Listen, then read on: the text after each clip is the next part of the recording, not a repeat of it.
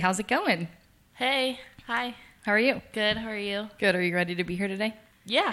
okay. Yeah, I always feel I'm- like when I say hi to you, I am catching you off guard. No, I was just making sure I had everything up on my phone. That's why. Awesome. Um, hey, everybody, and welcome to our Sunday table. Yeah. Hi. Welcome. This is episode five. Episode five. Can you believe it? No. Has don't it know. has it been fun? It's been, yeah, it's it's been, no, it's yeah. been very fun. We're really happy with, again, we say it kind of at the beginning of every episode that we're really happy with how people are responding to the show Yeah. and people are enjoying it and somebody's listening and Someone's so, listening. Yeah. We all know it's not our brother. Right. He hasn't listened to a single episode of our Sunday table. So, It's fine. We don't need him to. We, have plenty of other fans. yeah. Yeah. Screw you, Mikey. Yeah. He won't even hear this because he doesn't listen. He doesn't listen. So. Whatever. I am very excited about our episode today. yeah. We've got a really fun very- topic. Very fun topic. This is our baseball episode. It is, we're kind of in the very beginning of baseball season. We are in Cincinnati, Ohio, and baseball is a really important pastime for us, and opening day is kind of our national holiday. The Reds aren't doing so hot right now. Are they ever doing hot? No, uh, t- today, today, th- you know, by the time you hear this, it'll be a week ago, but they actually got into a bench clearing brawl with the Pittsburgh Pirates today, so. I saw some MLB Instagram that I follow with like a, a picture of the incident. the incident.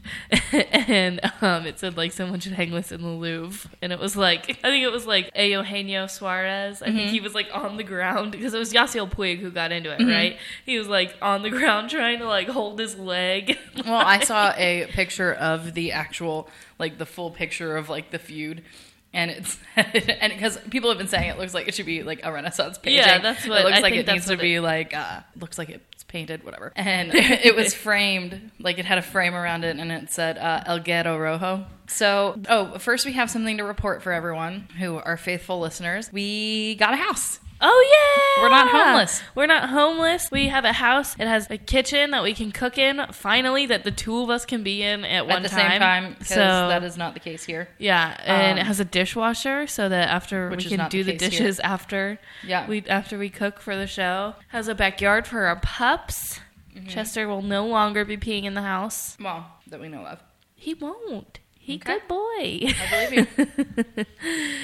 we were very excited. We Yeah, so when you hear this, we will be moving tomorrow. Yeah, true. On the Yeah. 15th. We'll be getting our keys that day. Yeah, The next so- day. So If anybody wants to help us move, if anybody has a truck, truck or van we will probably need or one. you know, moving Oh, company, oh. anybody who wants to just do it for free. right? Looking for sponsorships, looking for ads. Yeah, so that's that's what's going on with us. Do you have Yeah. anything else going on with you this week? Not really. Just been working a lot. Been really tired this week, but you know, Yeah. this show always reinvigorates me. So Yeah, absolutely. Well, I'm really excited about our food, and I'm I've already like you might have heard me chomping already. Nom, nom, Um, it is so good today because of base. It's baseball week. We did helmet nachos. helmet nachos. And I'm not sure if every stadium has helmet nachos. I feel I- like some of them I might. feel like some of them might, but we definitely. We have them. definitely do. And so I actually even put my helmet nachos that I made today in the Cincinnati Reds helmet that the helmet nachos come in. So we'll post that for you so you can see it. They're kind of, I forget how you order them at the ballpark, but they're kind of like the all the way style because you can get them with the cheese, the ballpark Like, you can cheese, get and 'em with the cheese and then- jalapenos. yeah, and then you can also get the meat on them and the salsa. No napkins. No napkins. Sorry, Just if you use wiping your it on my pants. pants, I guess. Um, so this is tortilla chips. I made um, some ground beef, like a taco meat almost, kind of. good, yeah, flavorful. I made a homemade queso, and then I just used um, pickled jalapenos. I used a jarred salsa because Ina Garden Easy. says you don't have to make everything. Easy. You can make some stuff and buy some stuff, and some sour cream. So it's delicious. This is like the ultimate. Like, if you're gonna sit around on maybe like a Sunday afternoon, watch a baseball game, invite a few friends over. This is your appetizer. It's literally it's a huge thing. Feeds a bunch of people. It's delicious. It was super quick too. it took no time. Yeah, So basically, I wanted to. Mm. How's that queso? it's really good. I don't I don't know. Although I don't know if I can taste the queso right now, just because all the sour cream's on top too. Oh, that's true. well, so this queso is super easy to make. It tastes exactly like the queso that you get at a Mexican restaurant, like the white queso. Um, I can't stop eating it. I know it's really good. I'm gonna get into it. So I learned how to make queso from one of our friends who probably doesn't know that he taught me to make queso. oh, Our friend Mike D. Ange and I both used to work at Oakley Pub, and our friend Mike D works there still. And I remember they have a white queso on the menu. And I remember one day we had kind of just like introduced it. And I remember I was walking by the kitchen one day and I saw Mike standing there at a pot and he was just peeling off pieces of white American cheese and just kind of tossing them in like a frisbee. And, you know, then stir and then pull and toss. And I didn't watch him for long, just enough for him to do like two or three slices of cheese. But that moment stuck in my head. I always like thought of like him when I think of queso being made. I think of my friend kind of standing there, yeah. a little like aimlessly, probably like totally zoning out, just kind of tossing slices of white American cheese into Yeah. a pot. Yeah, I've seen that many, many times there. So yeah, all the queso is is a cup of milk, a tablespoon of butter. Bring that up to not quite a simmer, just kind of warm it. Yeah. And then a half pound of white American cheese. I just got it at the deli counter. I don't think they. I'm not sure. Depending on where you shop, they. I know they don't have it at Kroger, like for sale in like cheese section. But um, yeah, just at the deli, and it's so easy. And you just kind of stand there and stir the, you know, slice you- by slice, you stir the throw the cheese, and you slices toss it in in and- like a frisbee. and that's how we do it. A very intricate cooking method. Just toss it in. Yeah, like a I think frisbee. they actually studied this At technique the- at the yeah. Culinary Institute. And then I also did a ground beef, and that was super easy. I did kind of like it's like taco meat a little bit. It's not exactly the exact same. I put a little there's a little tomato flavor in there, so it's kind of got a little It bit of a almost- sweetness. Mm-hmm. It almost reminds me of like maybe like a little bit of a chili than like a just like regular old ground beef. yeah. And I like that about it. So that is uh, just a pound of ground beef, browned it, drained it. I added to it salt, pepper, onion powder, garlic powder, paprika, cayenne pepper, cumin, and um, my secret ingredient is I did about a tablespoon and a half of ketchup and kind of mixed that in so it kind of got a little bit of the acid, a little bit of the sweetness. I did add a little bit, like half teaspoon of sugar in it also, just to kind of mellow it out. I had put a little bit too much salt in it Like you And- do sometimes. you know, like you do. And so it was just when I was tasting it, it was just a little too salty. And so I was like, all right, I can go two ways. I can kind of add more sweetness to kind of balance out the saltiness. But then I remembered this tip that I had seen, and I forget where I saw it, I forget when.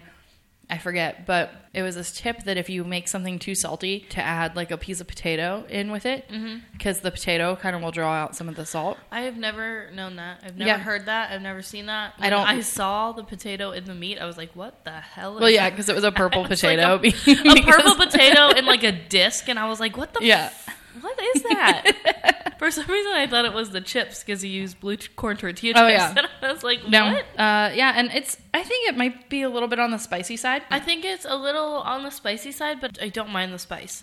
Now, only if I had been- not been an idiot and brought a cup of water in here instead of hot tea. right. I mean, you can have a sip of my water I'm if you'd going like. to. Thank you. But yeah, and it's so it's really really good. I and yeah, I used blue corn tortilla chips, just kind of layered them in the helmet. Uh, ground beef, the queso, the queso. They're good, The man. spiciness of the beef kind of is a little bit evened out by kind of the creaminess The of creamy, the queso, yeah. the sour cream. So yeah, I mean, do you have any more remarks other than I just want to eat this? no, yeah. I mean, the ground beef is flavorful. You can definitely taste all the spices. The queso is a nice compliment. It's got a little spice in there as well. Other than that, I mean, it's pretty much all, all around a good treat, like a really good, fun, different appetizer. If you're just kind of like having some friends over and you don't know what to make, Mm-hmm. so like you don't have to put it in a helmet. you don't have to, but it helps. But just like whipped up, whip up a simple queso and this ground beef mixture, and Well, and all this throw it on stuff, some chips. all this stuff I had at home, Right. except for the white American cheese, which I had to get at the store. But whatever. It's definitely very, very good and super easy, super quick, and it will feed a lot of people. Yeah, And you can double the recipe, you can triple the recipe, you can quadruple the recipe. You can get 15 helmets up in here and yeah, just, you know. just fill them up. oh, I think there's a bug in my water. Oh, I just drank a lot of your water. There's a hair in it too. Oh, that's fine. Whatever. Who cares? So I kind of feel a little embarrassed because I finally have, after the encouraging of my family members, finally started to listening to WTF with Mark Marin. Mm-hmm. And um, I don't have Stitcher Premium yet because we don't have any sponsorship or ads yet. I'm still kind of broke. But um, I was listening to what they have available on iTunes. And Anthony he they re-released Anthony Bourdain's episode after Anthony Bourdain passed away. And he made this point in there that I'm now like self conscious of. And he's talking about like, you know, if he's a snob about food. Did you listen to it? Was it recently? Do you remember it fairly well? I mean, yeah. So that you know, Mark is talking to him about how like Anthony Bourdain is like maybe like kind of a snob when it comes to food. And he says that basically there are people out there that are making bad food, making money off of making bad food. Yeah. And there are people out there, millions of people who are just happily eating up really bad food. And he meant in a way like almost like your Guy Fieri's, like your Paula Deans, like your almost kind of like your like pioneer woman kind of coming up with stuff that is doesn't really have any heart or soul behind it and sometimes people are just opening up cans and jars and not really like putting a whole lot of care into what they make and probably i think like buzzfeed tasty and some of the like big like top down cooking videos are kind of guilty of that type of thing but so it kind of made me self-conscious and i was like oh great well because i knew what i was going to do early on in the week and so i was like oh great i'm listening to this and anthony bourdain is definitely a snob and he is one of my favorite people ever Right. to have walked this earth he's been a great inspiration to me um, culinarily and otherwise and so i'm listening to this man talk about this man that i really admire talk about you know basically exactly what i'm going to be cooking later in the week So yeah, which I think that he is a snob when it comes to stuff like that, and kind of calling out people who do stuff like that. But I mean, here's the thing: we're not in a five star restaurant. We're not in a Michelin star restaurant. We're cooking at home. There's a time and place for certain stuff, and like when you're at home, when you're just kind of like chilling and you want to make something quick and easy, there's no need for like bouginess, mm-hmm. and that's i guess I mean, unless you want to be, unless you want to be, But I think- and that's like your own. Sorry, I'm choice. still eating. I think kind of what he meant is that also it doesn't. Well, and he knows, and that's all, his whole thing that he does. It's not about bougie. It's not about technique, and it's not about. It's just about food that has like a heart to it. Food that's not like total like sellout because he goes to all these remote locations and all these foreign countries and eats things that most people wouldn't eat for the sake of hospitality at people's houses and kind of learning about people. And I think that I understand where he's coming from. And I don't think that snobbiness necessarily translates to bouginess or like being Well, like let me ask you thinking are this. better than somebody. Did you enjoy making this? Did you have fun making this? Are you having fun eating it? So much. Then I think that you cooked it with heart, and that you. I think as long as you enjoy what you're cooking and enjoy what you're eating, it doesn't matter how you cook it. Yeah. Okay. I feel better about As it. long as you have fun with it. That's Pass it's like me the here's The, here's the thing, because cooking and stuff like that are I was not joking about the fork. I know. Well, I, I was like, I gotta find it. cooking, cooking and stuff is like it's it's all subjective. Like you can have fun cooking something where yeah, you open up a bunch of cans and make a soup or something like that. But like it's, it's just like as long as you're enjoying it, you don't have to like use the super out of you know like super exotic ingredients or super crazy ingredients to me- make mean that something is cooked well. right. Or has validity. Yeah, yeah, absolutely. So, with that said, On that note, should we get into our stories? no. No? No, you have something else. You have another segment between the What's- food and the stories. Is it my the food? Mm-hmm. oh, the, really? That already? I thought we were gonna do that last. That's fine. No. Um, okay. We need to talk about this. We s- stuff. yeah, we s- do need to figure out our format, like if we're actually Oh. what we're doing. Okay, so last week when we were trying to figure out what we were going to do for this show, um, I kind of remembered something that I heard on the radio on opening day is that there are a bunch of ballparks around the United States that have super crazy ballpark food Yeah. like really nuts like and that's like a thing i think it's becoming a trend lately with food, like ballparks because i don't remember it when i was a kid like n- i never remembered seeing anybody like Eating wild stuff. I yeah, like you could get nachos, but like nachos in a helmet that filled a whole helmet. like I think that's pretty crazy. Yeah.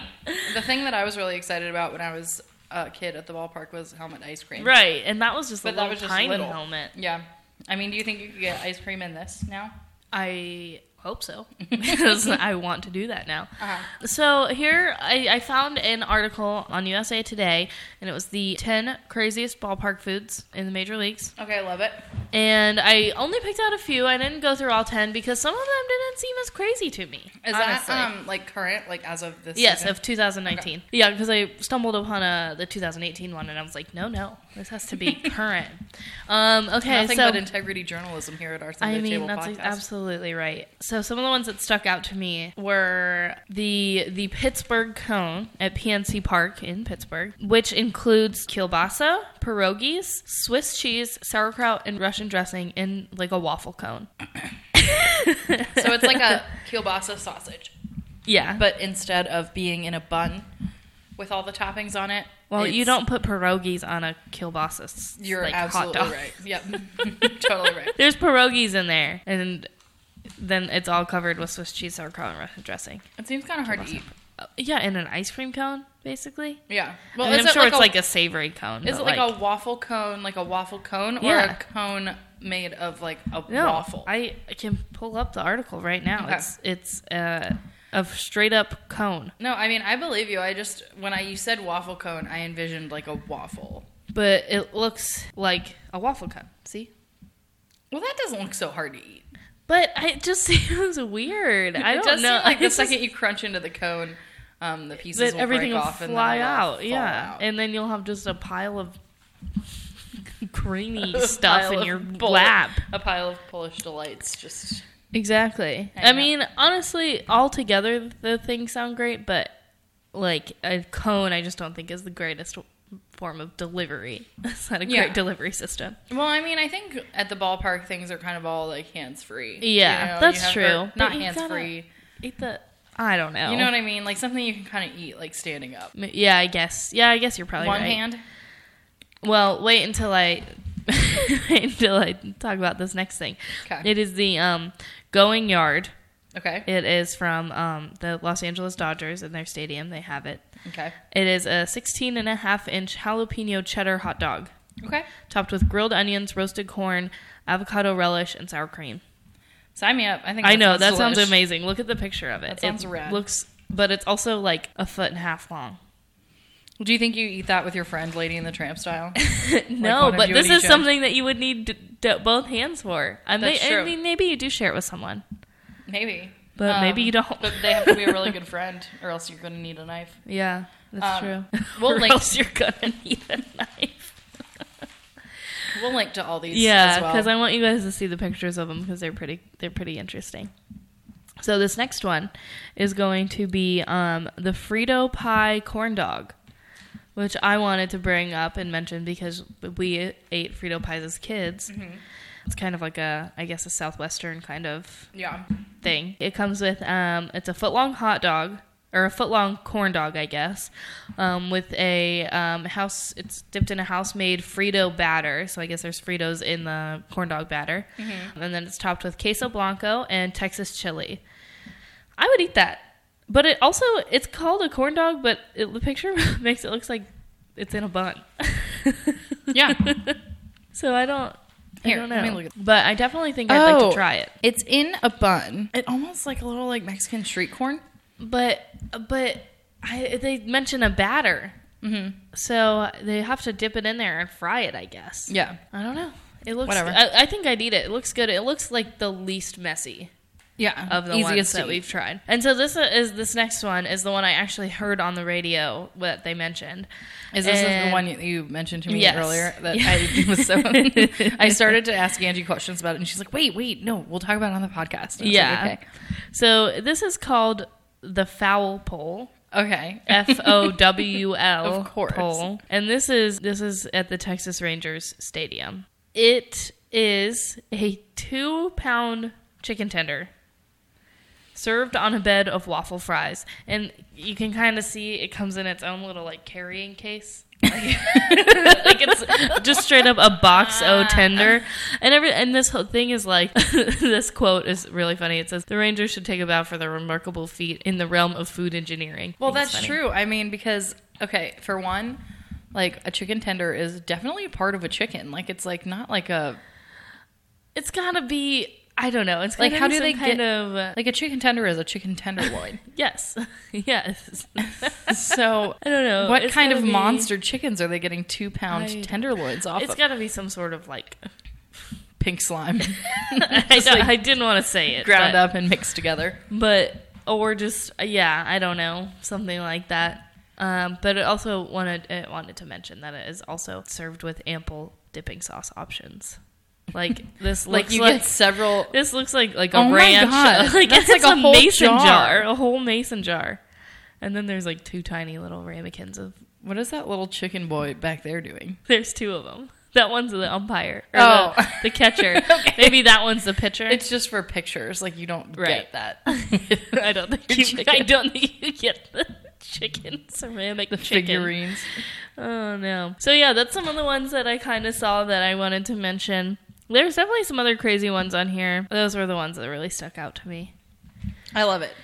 I like think it that too. stadium food is always so interesting. I think It it's- is. people talk about it a lot, and it definitely. I think there's like some cooking shows about it, or cooking shows, quote unquote. You know, like, Like, cooking uh, channel yeah. stuff. And I always just think at this point, it's got to be less about food, I think, and more about the like kind of seeing what they How- can get yeah, away with. But I basically. did feel like aside from the cone, which I again I don't think is a terrible idea. I think it might just be like weird to eat. But everything else that you kind of outlined, maybe the chicken tender, all seem pretty like good and portable and easy to eat and not too crazy. Yeah, I mean, I think it's just a lot of like local kind of like like they take their kind of local cuisine or whatever Mm-hmm. and kind of make it into a stadium food, Yeah. which I think is interesting. Yeah. Well, I mean, do you remember the Sky Rosa? That was that's not a thing, but it got like memed Sounds like Skyline and La Rosa's. Yeah, so Better Off Red is a blog about the Reds. Angie and I used to we had like a semi-successful, a semi successful Reds blog back like what, like seven years ago? Yeah, at least. At least. And um so we were kind of, you know, knew the like kind of local Reds bloggers and kind We of were like in the community. we, yeah, we were like, a little bit privy to uh, things that were going on. we knew things. But there was like a lot of people, like a lot of the bloggers and stuff would kind of like live tweet the Reds games and always like be interacting with each other and replying to each other and stuff. And Better Off Red, written by Jamie Ramsey, I'm, does it still exist? I honestly don't know. Oh, that's bad of us. We should know. Anyway, we'll look it up. Don't like send us an e- email or anything yelling at us that we don't know that it still exists or not. Anyway, um, he like was tweeting at somebody and said that I think they were talking about you know like ballpark options, ballpark food options, and he like said that there was a thing called a Sky Rosa, and it was a skyline cheese coney wrapped in a slice of La Rosa's pizza. And I think he he just said it as a joke, and then like people started doing it for real. Like it was probably one of the first like Reds memes. It was like completely Sounds so gross. yeah. It sounds repulsive. Maybe that's how things like these like this get started sometimes. I don't know. And I and I think like maybe so, like some national reporters or something kind of got a hold of it. And I think now Cincinnati is kind of has been at least in an article or something represented as like the home of the Sky Rosa, which is I remember reading it and being like, this is not a thing. It's Yeah. a joke. Like it's a meme. Settle down. so anyway, um, well, let's. Do you want? to Are you ready for our taste test? Yeah. Okay. I Today, guess it's time for dessert. yeah. I mean, we've still got, I'd say, a good quarter of a helmet left, quarter to a half. It's like a half of a helmet. The, um, But there as was, they like, do- a lot in there. As they do um, in real life when you get helmet nachos, the chips are starting to get real soggy. So, anyway, today we have some cookies for our taste test. And I was at Kroger, I was looking for things to, I was like, I actually just felt in the mood for cookies. And so I was in the cookie aisle. I was like, oh, I wonder if there's anything kind of weird here in the cookie aisle that we can try on the podcast. And boy did Kroger deliver. and not just with the fact that they had it, but it's a, a Kroger brand pro it's Kroger Yeah. brand products. So these are the Kroger brand Kaleidos, which are their version of Oreos. You okay over there? yeah, it's got a strong scent. so um, we have two of them, and then I also got like a cookie just in case these were horrible that I But thought. this would is probably be also good. a new product, so that's Yeah, I know. I knew it was a new product, and that's why I got it. So we have the Kroger Kaleidos, And we have the coconut lime flavor and the raspberry cream with popping candy flavor. They're so strongly scented. The raspberry cream with popping candy, I saw it and I was like, that's podcast for sure. of course. And then I also got, I just saw the uh, cinnamon chocolate flavored Milanos. Like I said, just because I wanted a Yeah. Some I just cookies. wanted a, some cookies. Sorry. This is my podcast, and I can eat cookies if I want. Can't get into the damn Milano package, however. You never can. It's like At they don't. Milano. Yeah, it's like they don't want you to. It's like they just want you to rip it, so you can't So you put can't. it together back. Yeah, so you have to eat the whole bag and then just buy more Milanos. I think it's a major corporate conspiracy. Yeah, it has to be. Tina. Literally. Just rip it. and Just who cares? I can't even rip it right. I don't have any. can't. Tina. Here, do you want me to try? No, now this is personal. You just ripped it. you just had to rip it. It's so annoying. Um, already our cookies are open. Ugh, All of those them. smell like dog food. Really? Okay, well, we'll get to it. So we've got our Kaleidos. We've got coconut lime and raspberry cream. And the coconut lime, should we start with the coconut lime? Yeah. Okay. Also, we should add before um, we start eating these, these are actually like the golden Oreos. They're like vanilla cookie, so it's not chocolate. Vanilla sandwich Is cookie. there another cookie that this could be? I just assumed it was Oreo because they were next to the Oreos. That's what I thought too. I wonder if they're like um like a shortbread, like a Girl Scout cookie kind of thing. Maybe I don't know. These are just a whole whole new ball game. So you want to start with smell- the coconut They lime? smell really good, honestly. I'm a little I'm a little worried about the coconut flavor, but they smell mostly just. Limey. I think they smell like a Girl Scout cookie. Yeah, Yeah, yeah. there they is a definitely Girl do. Scout cookie that smells like this. Also, if my friend Ben Tremmel is listening, I will come pick up my Girl Scout cookies. You better. at some Tina. point. I want them. my friend, I bought um, Girl Scout cookies for my friend Ben's daughter, and I think he's been sitting on them for about a month. He's probably eaten them by now. you haven't come to pick them up, but uh, we've been co- trying to coordinate a time to come so I can come pick them up, and it hasn't worked out. So All right, let's eat this cookie. Okay. I kind of am just gonna. I you don't know. I opened it want to like an try the Oreo? cream. I want to try the cream first, and then it's really sweet. Mm-hmm. Mm. It's good. Mm-hmm, Mm, I like it. all right. So that was just us trying the cream. Now I'm eating the whole. Oh, the cookie I think is the coconut flavor. Mmm. What do you think? I think this is a really good cookie. I'm super into it. I feel like I've had this cookie before. I. It reminds me of a Girl Scout cookie. Like the lemon Yeah. like sandwich cookie. The lime, aside from it being green, I don't really get lime. I just kind of get like a artificial citrus. I don't think the cookie is coconut flavored. I think it is. No, I think it's just vanilla. I think it's coconut. Hmm. Or it has like coconut flakes in it or something. Well, I get the because to me the coconut doesn't come till the very end of the really? yeah Because I get it. the whole really Yeah. weird. Mm. I like it. I love coconut. I wish it had a little bit more That's coconut. a good cookie. It's like a summery cookie. hmm Mm. I'm a fan. I'm definitely gonna like Eat these. keep eating these. All right. I'm doing it right now. Oh, I We want have more. another- We have two more to try. I want more cream in it too. Really? These ones, look- the the coconut ones, look like they have more cream than the raspberry ones. Mm, I could just. Mhm. use This the smells cream. like rad, raspberry vodka. Oh god, Like, just smells like fake raspberry. raspberry white claws. Kinda. Ooh. Right? hmm smells like glass, raspberry, like booze. Yeah. Um, is the po- there's popping candy in it? I'm in opening. the cream. um, it, It, looks. didn't open as well like an Oreo. no, it didn't. It looks like funfetti. Mm-hmm. I'm gonna try. I'm gonna do what I did. Do you I'm think the gonna- candy's gonna pop? Well, it's supposed to. But it's already like moistened. Let's find out. It did. Okay, and I have to eat this as a whole cookie. I don't like it as much. Ah, it's weird. It's a weird sensation. I don't like the flavor of the cookie as much. I don't know if that's just in my brain. I don't like the flavor of the cream as much either. I don't think it tastes like raspberry. But the popping candy does work. Yeah, I want more. Not as like intensely as Pop Rocks, but Yeah, I want more of the popping candy. I want less cookie. I also think that when you're chewing the cookie, takes away from the popping, the popping candy. gets lost. Mhm. This tastes like something that you'd have. I keep licking the cream out of the middle. Mhm. This tastes like something that you'd have at a child's birthday party. I don't think the flavor is as good as the the coconut lime. I agree.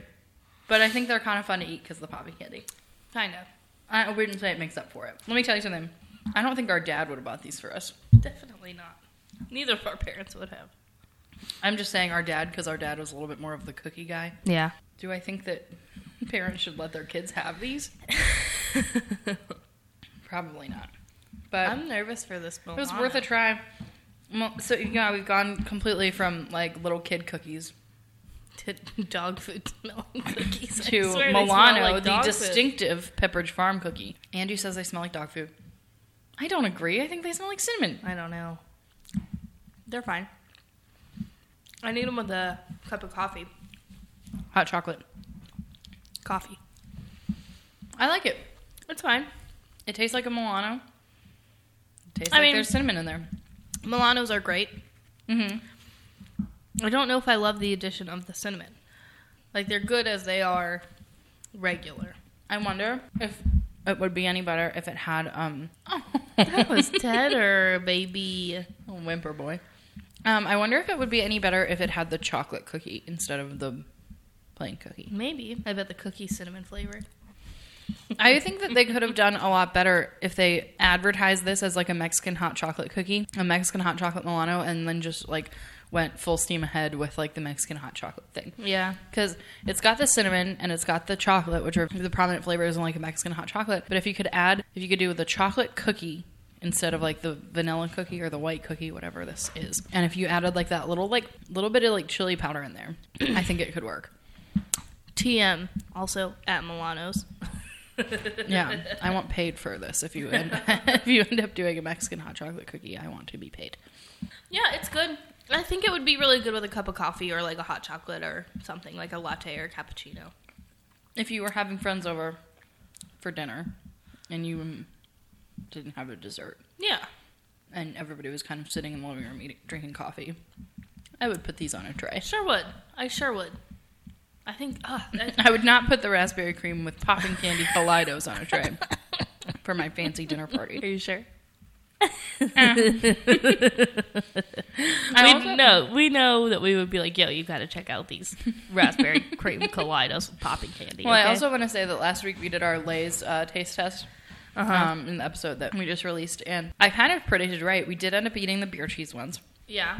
but we brought the electric lime and sea salt and the flamin' hot dill pickle chips over to a little friend gathering last week. Kind of just tried to pawn them off on everybody. Yeah. We were also just like, check out these kind of weird and gross flavors. Yeah. Um, but so yeah, I mean, this taste test is actually making us have pretty interesting things to bring to To bring parties. to parties, yeah. so I'll tell you.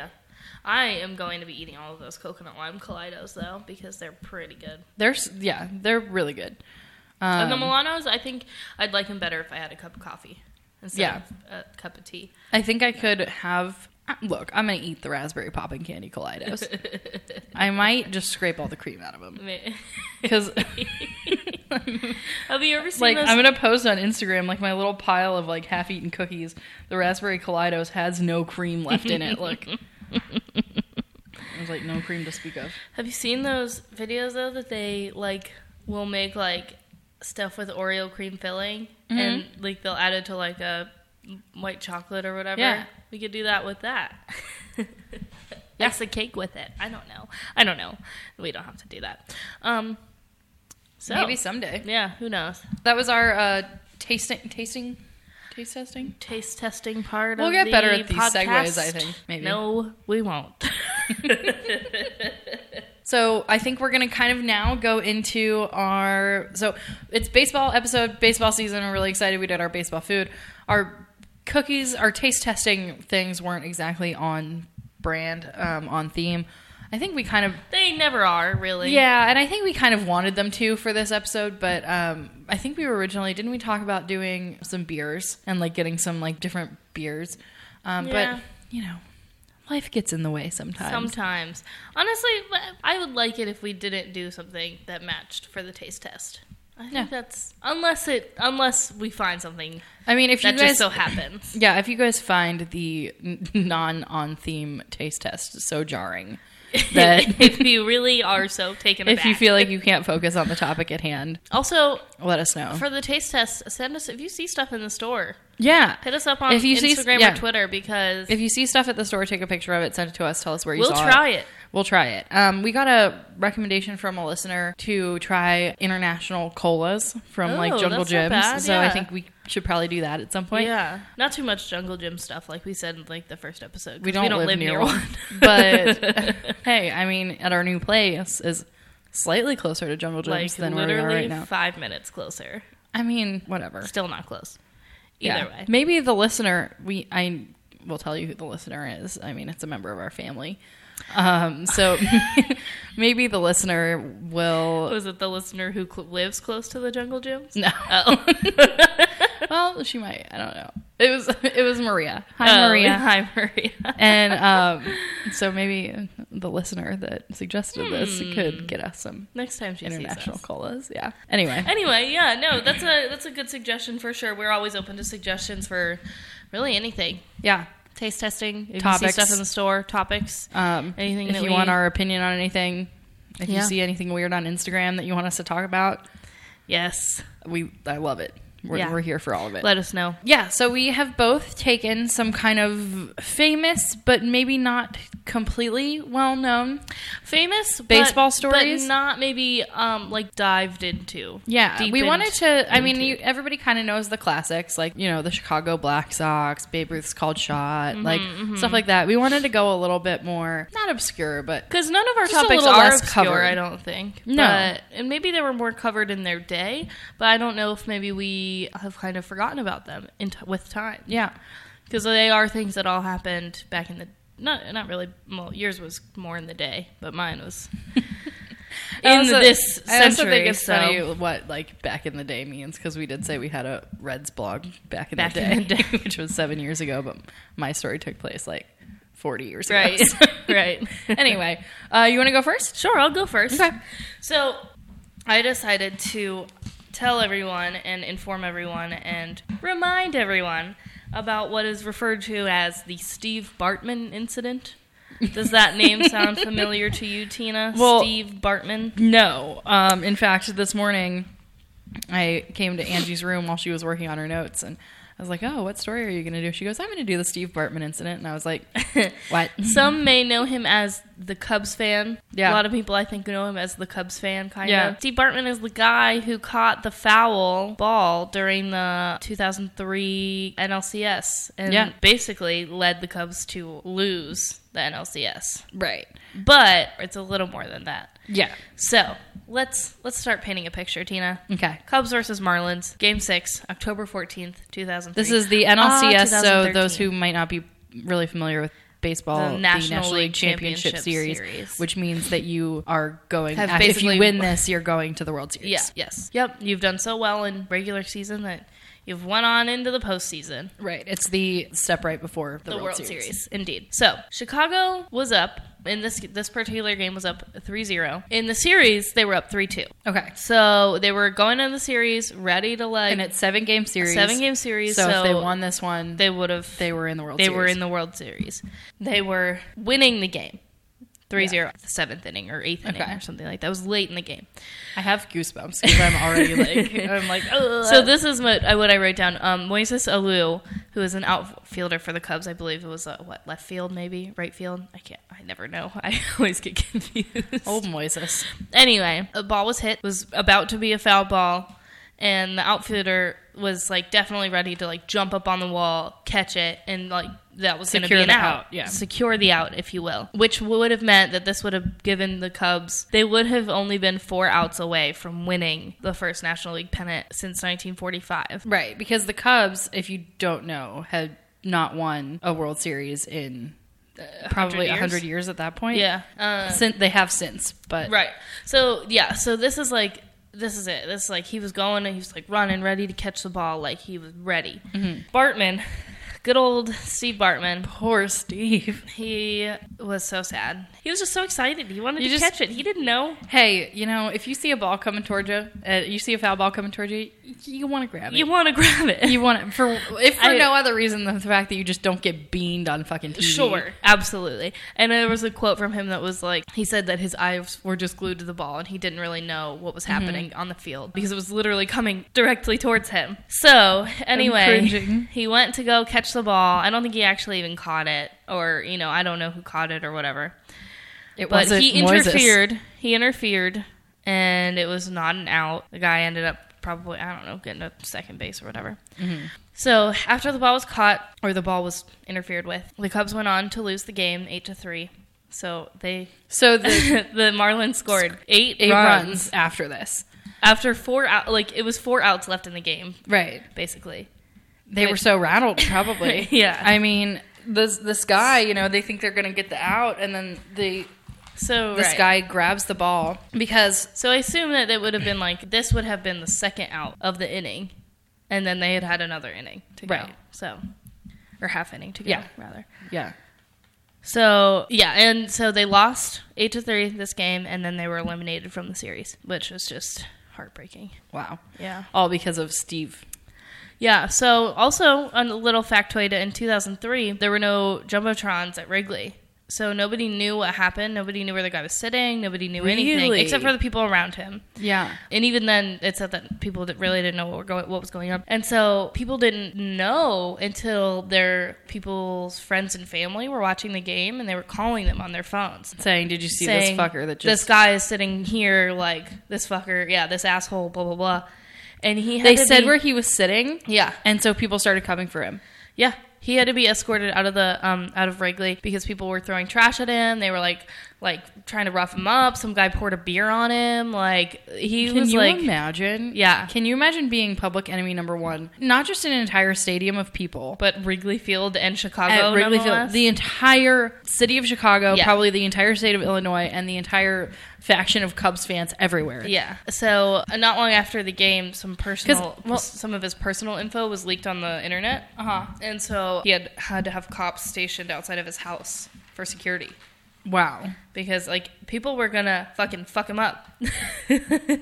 Yeah. Well, and I mean, like tensions were high anyway. You know, Right, this of was, course, a lot this of was- stuff was on the line. exactly. This was hundred years in the making of maybe the the Cubs getting to the World First Series. time since 1945 is So- what it said. They had won a pennant since 1945. Yeah. So I mean, I understand why people's like feeling like emotions were really high, but Indeed. also it's just a guy. How old was he? Did they say? You know, I don't know. Honestly, he could have been maybe like uh, he, he looked like he was maybe in his 30s or 40s or something like that. but you saw a video of it. I mean, I've seen like I've seen the videos of it. yeah, I wasn't sure. This if you was just watched like it. a like a no. I mean, I've seen it and whatever. Yeah. So another thing I wanted to mention that you kind of mentioned to me this morning Mm-hmm. was that they did a thirty for thirty documentary about him and like and all about everything that happened and what happened in, in Chicago and all that. And they Right. were comparing it to um, gosh, now I forget his name. Bill Buckner. Bill Buckner, thank you. In the 1986 World Series, let the ball go right through his legs. Mm-hmm. just kind of two guys who fucked up for a The- whole city. The, and the A Red whole Sox, the state, Red Sox were the same way too at the time. Yeah. they were. They had not won in I don't know exactly how long, but a really long time, and so they're kind of in the exact same. I wonder if like Bill Buckner ever like reached out to the guy you know what? I don't know. because I feel like there's probably only like two people in the I- world who He, you know what? I think it said that they mentioned something about him. Let me see if I can find it again. I'm gonna have another one of these Yeah, popping have, candy. Have yourself a cookie. I'm not even eating the cookie. I'm just having uh, the cream. Okay, I can't find it, but they definitely mentioned dr- they drew kind of like similarities between the two incidents. Kind of uh, sucks for both of them. Yeah, I mean, you know, did eventually it just die down and I think so. people forgot about it and They uh, he moved on. So, like, yeah, well, that's kind of what I have next. Um, also, something that I wanted after all this happened, the Illinois governor, whoever was at the time, suggested that he join a witness protection program. honestly, like, let me tell you something. I am not like a suicidal person. Obvi- like, I'm, I'm fine. I'm mentally healthy. Are you? no. But I can't imagine, aside from like if you are extremely depressed, I can't imagine a situation that would make me want to kill myself more than being escorted out of Wrigley Field by security while getting trash thrown at me, while getting screamed at That for is- I fucking up mean- everything. I think that has got to be So that's a feeling that no one in The the guy- world knows except for that guy. yeah. So okay. So and then also another thing, Jeb Bush, who was the pre- the president of Florida, who was the governor of Florida at the time, he said that he could come in and live in Florida if he was having a hard time in Chicago. In I would Illinois. consider it. I mean, you would have You to- were a he- he was a Honestly. hero down there. Yeah. So this next one says obviously he was super embarrassed and whatever, but he declined endorsements, public appearances. Like people were wanted him. He declined a like six figure Super Bowl commercial, all kinds of stuff. People wanted him for stuff, and I don't know what. I don't know if it was like to make fun of him during it or what. But Well, um, I don't know. For six figures, you so- can make fun of me all you want. so you the can call me Marlin- ugly. Marlins fans were sending him gifts and stuff like that because he was like a hero in, in Florida. Right. But yeah, they were sending him gifts and so he obviously declined the gifts. Didn't want them and wanted them to wanted everyone to send them to the juvenile diabetes uh, research fund. And people started a GoFundMe for him to go to the 2016 World Series because everybody I think feels super bad about it. Yeah. Because like in what I was reading like he like formally apologized, he like didn't Yeah. he wants to like put it behind him and like everything. So in 2016, some people were trying to start a GoFundMe to send him to the World Series, but he didn't want it. He wa- had- wanted the money to be sent to the Alzheimer's um, Association and like seems like a really he seems like sweet such guy. a sweet guy. And so finally, in 2016, when the Cubs won, the owner, the Cubs owner, sent him a World Series ring in hopes that it provides some some closure for him. Oh, I have goosebumps. And- Look, that's so sweet. And I have a quote. I have a quote from him about this. He released a statement saying, Although I do not consider myself worthy of such an honor, I am deeply moved and sincerely grateful to receive an official Chicago Cubs 2016 World Series championship ring. I am fully aware of the historical significance and appreciate the symbolism the ring represents on multiple levels. My family and I will cherish it for generations. Most meaningful is the genuine outreach from the Ricketts family on behalf of the Cubs organization and fans, signifying to me that I am welcome back into the Cubs family and have their support going forward. I am relieved and hopeful that the saga of the 2003 foul ball incident surrounding my family and me is finally over. wow. Isn't so that- happy ending. Happy ending, but like the poor guy. I know. If I think I were old enough to understand in 2003, that meant, especially for the Cubs and for this guy. Sorry, I I gotta would've- get my, my notes are underneath the cookies. I would have been a spiteful 10 year old as well.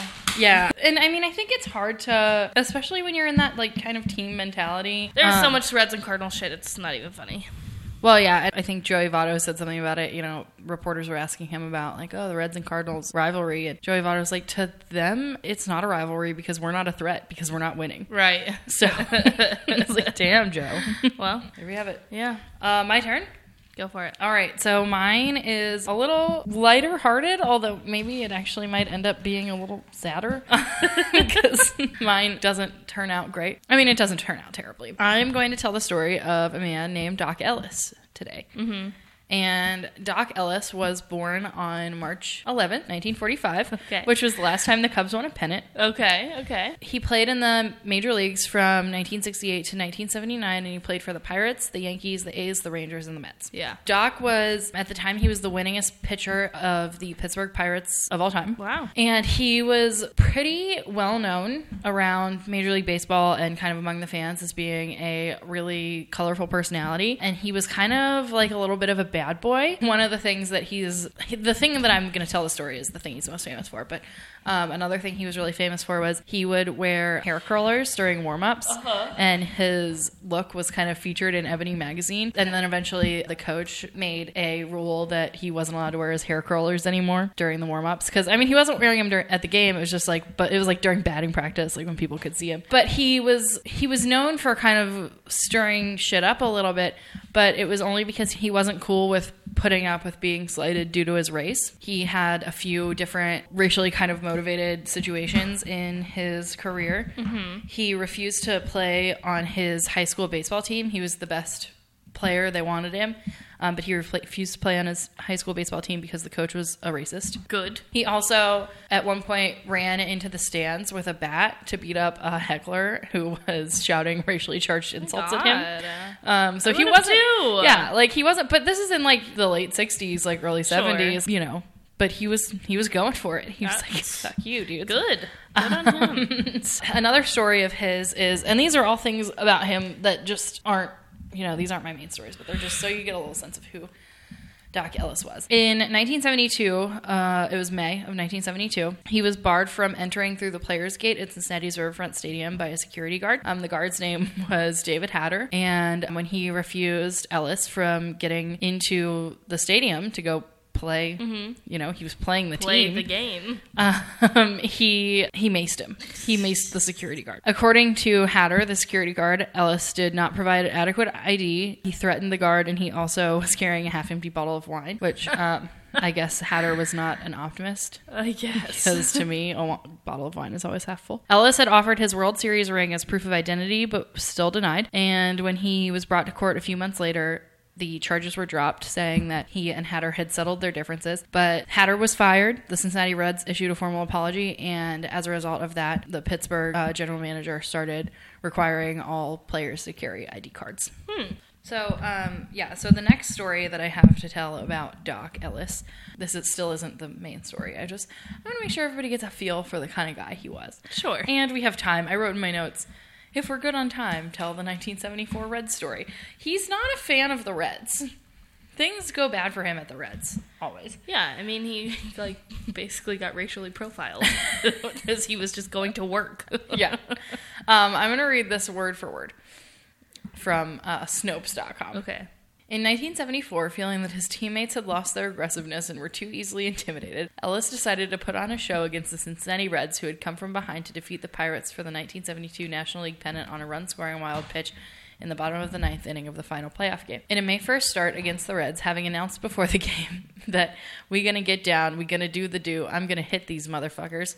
Ellis opened the contest by drilling leadoff hitter Pete Rose in the ribs, hitting the next batter Joe Morgan in the side, and then plunking DeAndreessen in the back to load the bases. Although cl- cleanup hitter Tony Perez managed to dodge Ellis's pitches long enough to draw a walk before being hit, Doc aimed his next two offerings at Cincinnati catcher Johnny Bench's head, whereupon he was unceremoniously yanked from the game by Pittsburgh manager Danny Murtaugh. he was just wiling, Yeah. just ready to ready to go crazy on some Cincinnati Reds players. I think, like I said, I think that if I got racially profiled just trying to go to work, I would too. right. Um, so, oh, I don't have notes for that. Okay. you Sass- yelled at me I s- today I sassed you for this not morning. having notes last week, and now Yeah. I came fully prepared Right. with lots of notes. Yeah. That's my I would bad. just like to give you back your sass. thank you. So. I sometimes you know this Eat is shit.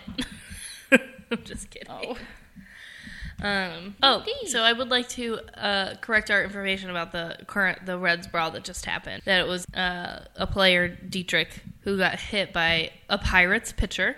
That started the brawl, and coach went out to yell at the umpire and, and was like "WTF," and um, so everybody just kind of got on up there. And then later, it was Yasiel Puig who was like kind of getting into it. I think someone said Yeah. something about him, or whatever.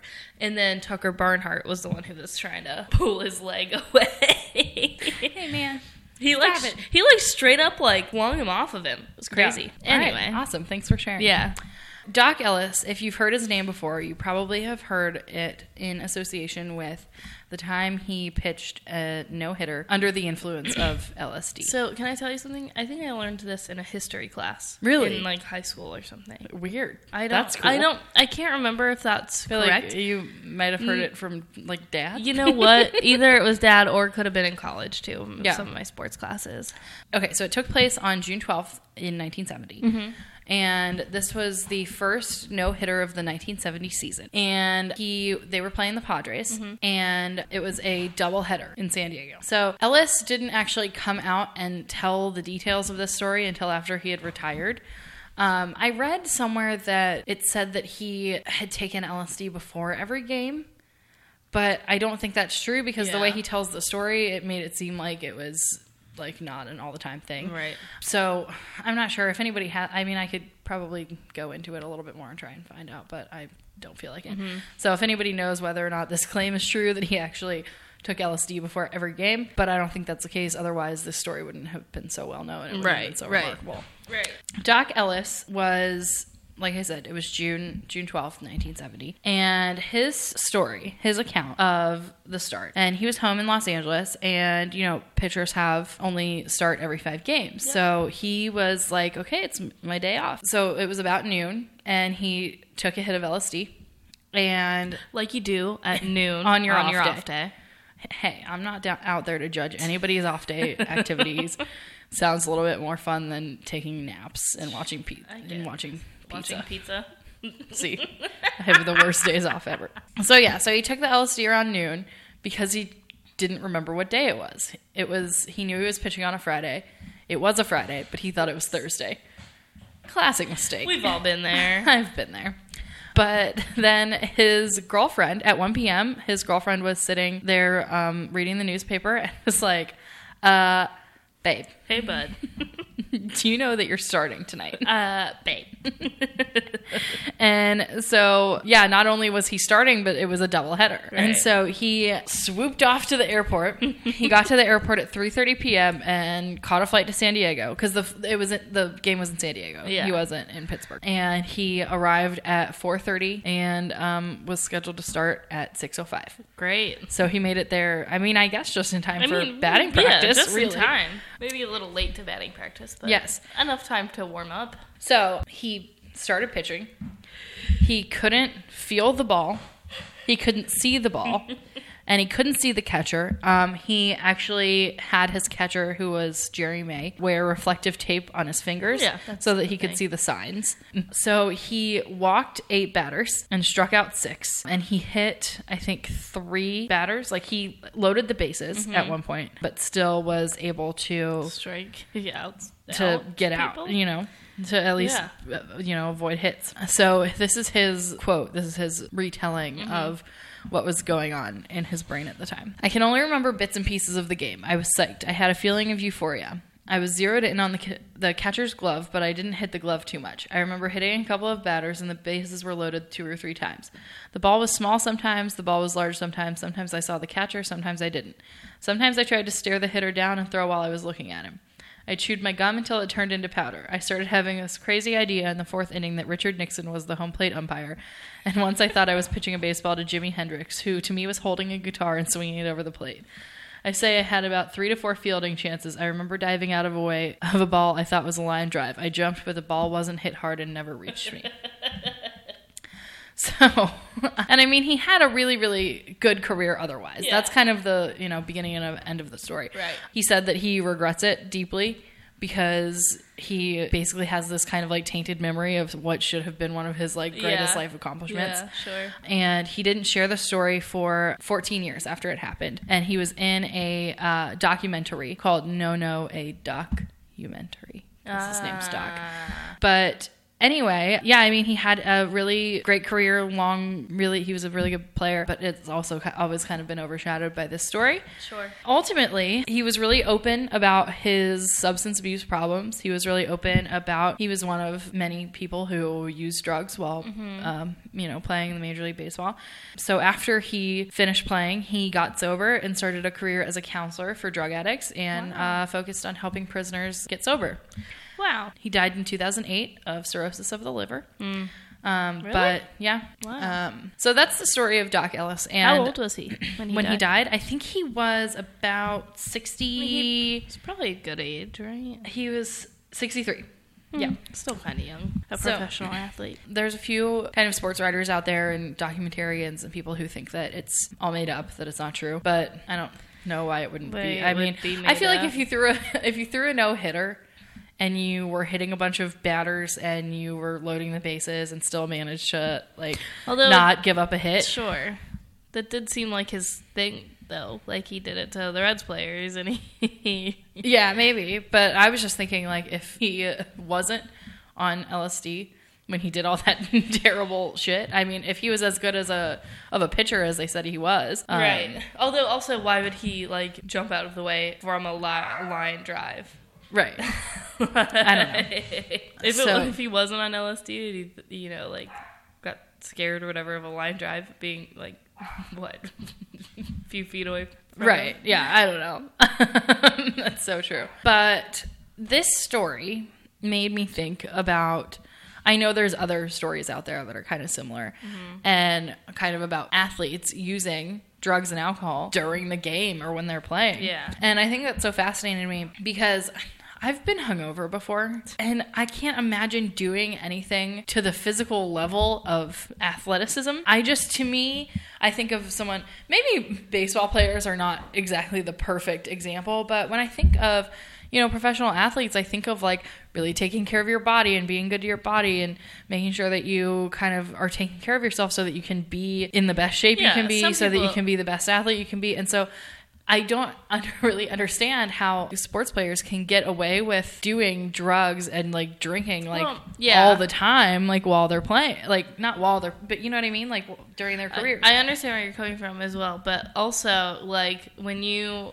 are hungover or if you've been drinking or whatever, the minute you start sweating, you start running and you start doing whatever, like you just sweat everything out and you fl- you will feel better and Yeah. feel ready to like That's true, but I mean, every day, like how, like I don't know. So I've got a couple, like kind of little smaller stories, just of um, there. These are basically kind of all alcohol stories. I just thought they were interesting, and like I said, it's fascinating to me because I know at, at what level I am when I'm hungover, Right. and so thinking of baseball players or athletes in general who do a lot of drugs and drink a lot, like how they can actually still like keep their bodies like in good shape to be to at least keep earning the money. they are forced to work out and go to practices. We are not forced to go work out when we're hungover. Yeah, I know, but it's just well. Let me tell. So I've got a couple. they stories. have to make the in order to make the Um, money, they have to go to the workout. and it, this isn't even really a story as much, but um, CC Sabathia of the New York Yankees, he started with the Indians. He was one of the youngest players to be to be on the Indians roster of all time, I believe. And he basically had this pretty much crippling alcohol addiction throughout his entire career because he was really shy and he was really um, kind of introverted and he was using he wasn't old enough to drink when he started playing major league baseball and um, he kind of was just using alcohol as his excuse and his reasoning and his way to be more confident in a room and kind of be more like a little bit more life of the party and he said that he kind of went from you know like team dinners and like you know going out with the team to like he didn't even want to be out in public anymore he just Yeah. was like would go into his hotel room be by himself and just clearing out the mini bar the whole Yeah. time um, anytime they were traveling eventually he kind of realized and he said he never wanted, really wanted to quit drinking he never like it wasn't something he wanted to do it wasn't really anything he thought he had a problem with until he really started thinking about it he basically decided it was right at the beginning of the playoffs that he was going to go to rehab. And so it was in October that he decided to go to rehab and he went into Joe Girardi's office and told him that, "Hey man, I've got a drinking problem. I'm going to I got to go to rehab." And you know, they were about to go to the playoffs and he just had to say like I can't be a part of it. And they said that they were with him 100% and now he has I mean, he's retired now. He's in recovery and getting there and I mean, um, you know, through he's been a very successful pitcher. Yeah, and so it's like kind of crazy to me that he can have you can have the kind of career that CC Sabathia did and still and just be drinking all the time. Yeah. It's crazy. So that's took us into a little bit of a bummer, corner, Hashtag bummer corner. but I've got a couple little short stories that are probably also bummers. They're old timey, so we can laugh about them. um, Sure. So I've got this one that is about Babe Ruth, who was pretty well known for being a partier and being a you know kind of hard drinking, hard partying kind of yeah. guy. Which I also think that back in like you know when Babe Ruth was playing, when Mickey Mantle was playing, like you could probably get away with a lot more than you could now. And I, it's funny because I'm not even when I'm thinking about drugs and alcohol, like in baseball, I'm not even thinking about PEDs Yeah. or anything like or steroids or anything. I'm just I'm purely thinking like in terms of like recreationally like partying. Babe Ruth had a story from 1931 okay. and he was in Chicago and they were going to play the White Sox. Okay. And the White Sox hatched a plan Oh. that they were going to take Babe Ruth out. They were going to get him fucked up and make him be so hungover that he couldn't play the next day Okay. because that to them was their only hope of Sure. like, you know, being able to beat I feel like that's like a classic like Yeah. baseball scheme yeah, being able to beat the Yankees and or like any like athlete scheme. Right. Yeah. So I think that's like uh wasn't that we just watched Bull Durham today? Isn't that a whole bit in Bull Durham where they all go out and they're all real hungover and so they go onto the Yeah, field yeah. and get the sprinklers to kick on so it floods the field so that they have the day off the So next day. say. a similar story in my life was that when I was working for the baseball team I worked for in college, we all went out and got drunk and got you know partied, and one of the guys on the team was really hungover that day, but ended up hitting two home runs. Yeah. in the game. so they took Babe Ruth out and basically took him to like one of their like, you know, regular spots, told the bartender like, "Hey, you know, anything he wants, it's yeah, on us. And he, uh, they said that he drank everything. He drank everything. There's a whole, there's a documentary about it, and they said that he had a throat like a trombone, ew, so that he could just drink everything. the next day, he came in three minutes before the game ready, ready to go. ready to roll. The manager, Miller Huggins, said, Look at him. He ain't even been in bed all night. That guy's going to play.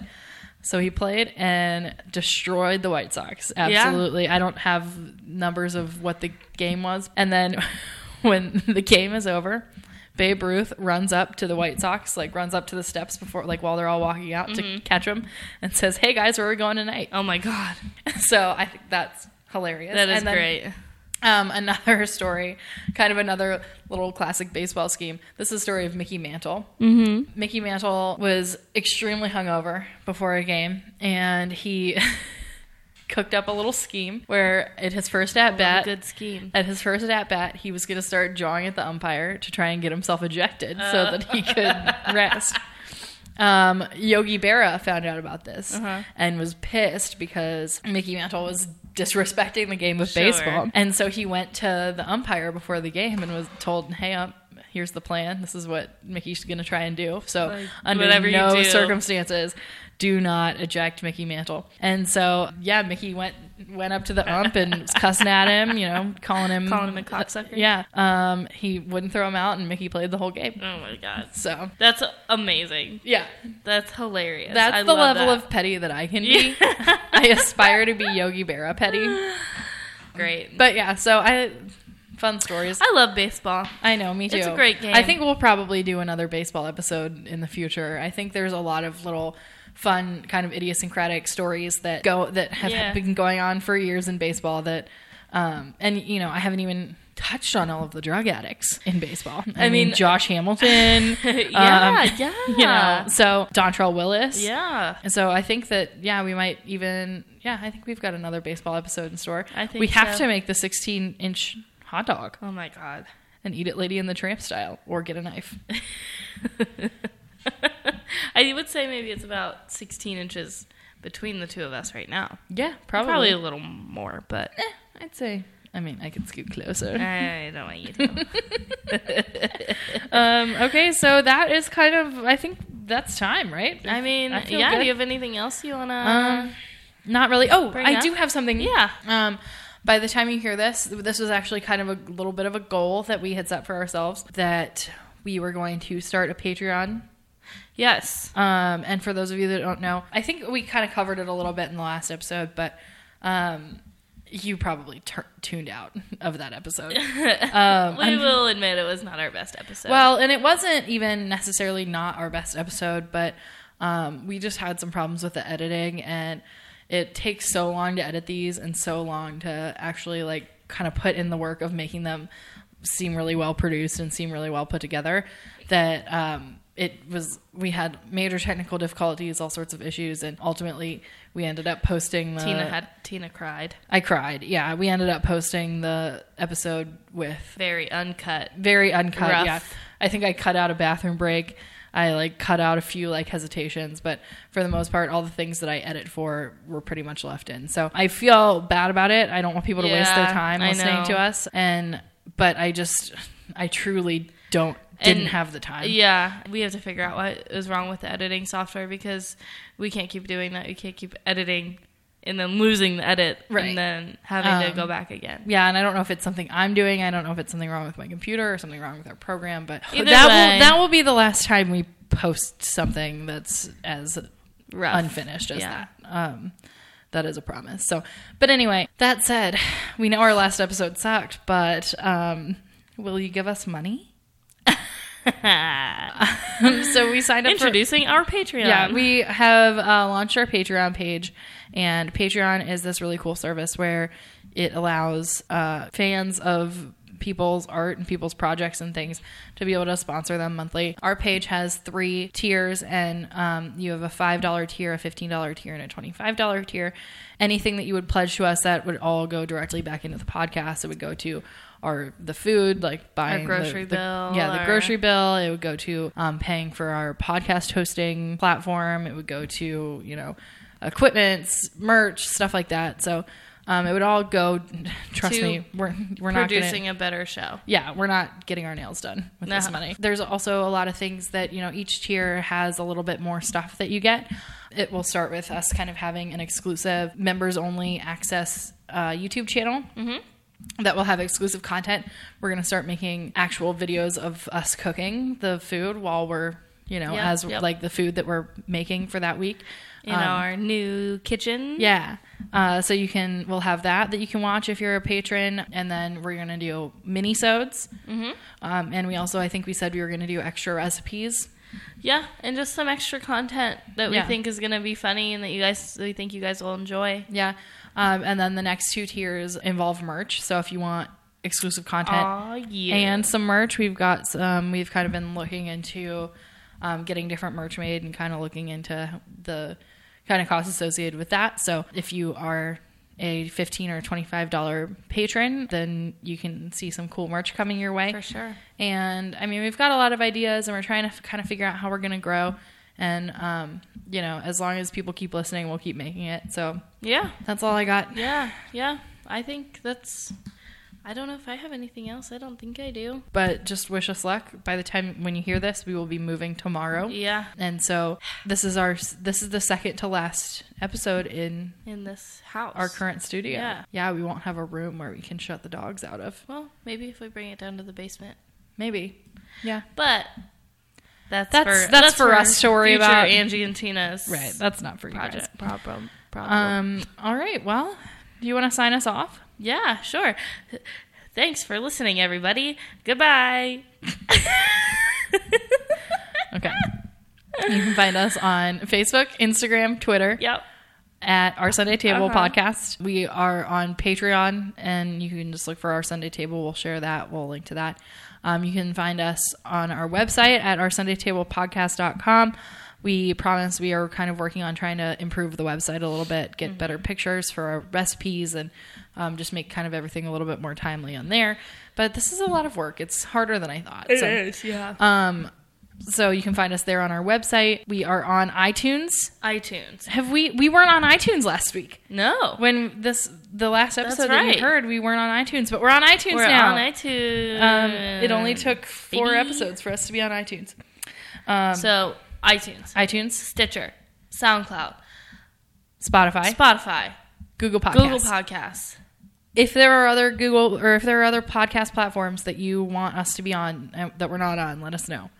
And 'Cause we will we will try submit and get on them. to wherever. yeah, we'll just get Um, our get our voices heard. Listen to us. All right, so I think, that's, it. That's it for All right. everybody. Thanks for joining us Yeah. at our Sunday table. Uh, have a great Have rest a good of your week. week and bye. Bye.